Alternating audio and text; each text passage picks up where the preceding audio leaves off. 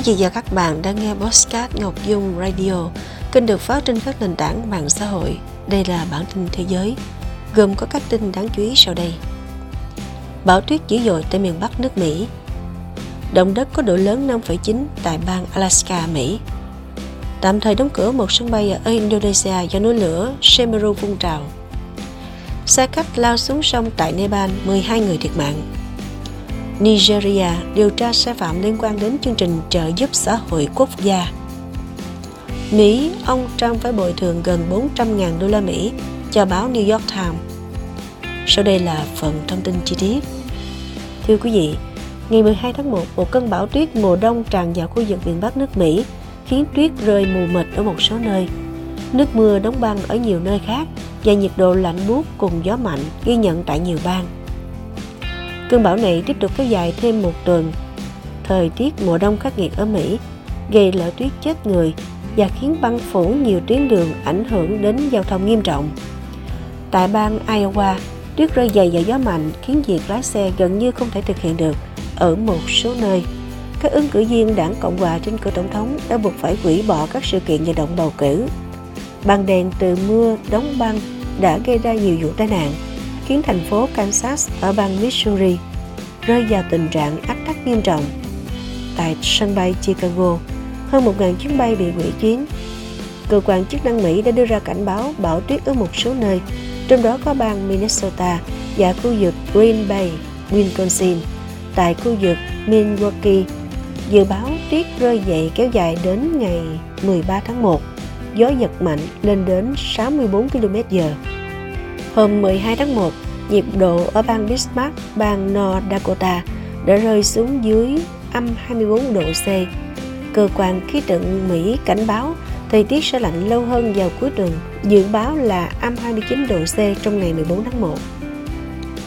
Cơ quan khảo sát địa chất Mỹ USGS cho biết vào lúc 7 giờ 46 phút giờ GMT, tức 14 giờ 46 phút theo giờ Việt Nam, ngày 12 tháng 1, một trận động đất có độ lớn 5,9 đã làm rung chuyển khu vực cách thành phố Port Alexander, Alaska 65 km về phía tây nam. Chấn tiêu của trận động đất nằm ở độ sâu 0,2 km, ban đầu được xác định ở tọa độ 55,85 độ vĩ Bắc và 135,44 độ kinh Tây.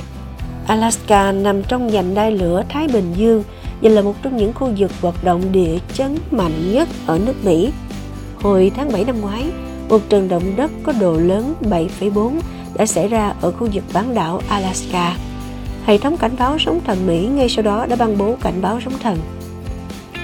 Bộ Giao thông Indonesia thông báo sân bay Abdul Rahman Saleh tại Malan, tỉnh Đông Java, tạm thời đóng cửa lúc 10 giờ ngày 12 tháng 1 do núi lửa Semeru phun trào. Cục trưởng Cục Hàng không Dân dụng Christy Endamuni cảnh báo tro bụi núi lửa phát tán có thể khiến động cơ máy bay dừng hoạt động và gây nguy hiểm đối với các chuyến bay. Nhà chức trách kêu gọi các hãng hàng không bồi thường cho những hành khách có chuyến bay phải điều chỉnh lịch hoặc chuyển hướng sang sân bay gần nhất. Núi lửa Semeru đã phun trào ngày 8 tháng 1 vừa qua, cột tro bụi bốc cao tới 2.000m trong 146 giây và dòng dung nham chảy dài 800m về phía đông nam. Núi lửa Semeru cao 3.676 m, nằm cách thủ đô Jakarta của Indonesia khoảng 850 km về phía đông nam. Năm 2021, núi lửa này phun trào mạnh khiến ít nhất 50 người thiệt mạng và hàng ngàn người phải đi sơ tán.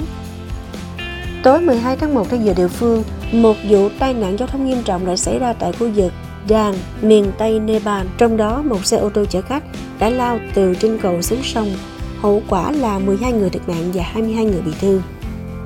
Lực lượng cứu hộ đã mất 4 giờ đồng hồ để đưa chiếc xe gặp nạn khỏi dòng sông. Có tổng cộng 36 người trên xe tại thời điểm xảy ra tai nạn, khi xe đang trên hành trình đến thủ đô Kathmandu. Hiện số người bị thương đã được đưa tới bệnh viện cấp cứu. Tại châu Phi, Tổng thống Nigeria Bola Ahmed Tinubu hôm 12 tháng 1 đã đình chỉ một chương trình trợ giúp xã hội quốc gia lớn nhằm chống đói nghèo và cho tiến hành điều tra về những cáo buộc sai trái trong công tác quản lý và triển khai các chương trình của cơ quan này. Cơ quan chương trình đầu tư xã hội quốc gia phụ trách việc điều chuyển tiền mặt cho những người nghèo nhất đất nước, cũng như tài trợ để giúp đỡ thanh thiếu niên và cung cấp bữa ăn cho học sinh.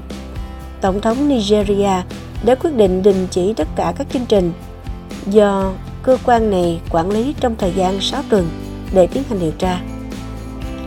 Dự kiện ba nhà báo của tờ New York Times mưu đồ lấy trộm hồ sơ thuế của ông Trump vào năm 2021 đã bị bác bỏ và cựu tổng thống Mỹ phải bồi thường 392.638 đô la Mỹ chi phí pháp lý cho tờ báo này.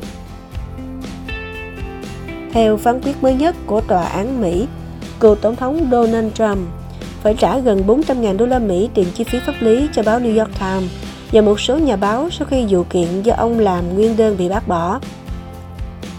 Tháng 9 2021, ông Trump đệ đơn kiện cáo buộc ba nhà báo của tờ báo New York Times mưu đồ lấy trộm hồ sơ thuế của ông.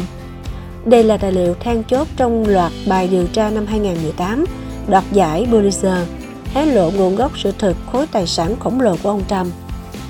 Đơn kiện của ông Trump cho rằng các phóng viên đã biết trước về thỏa thuận không tiết lộ thông tin trước đó.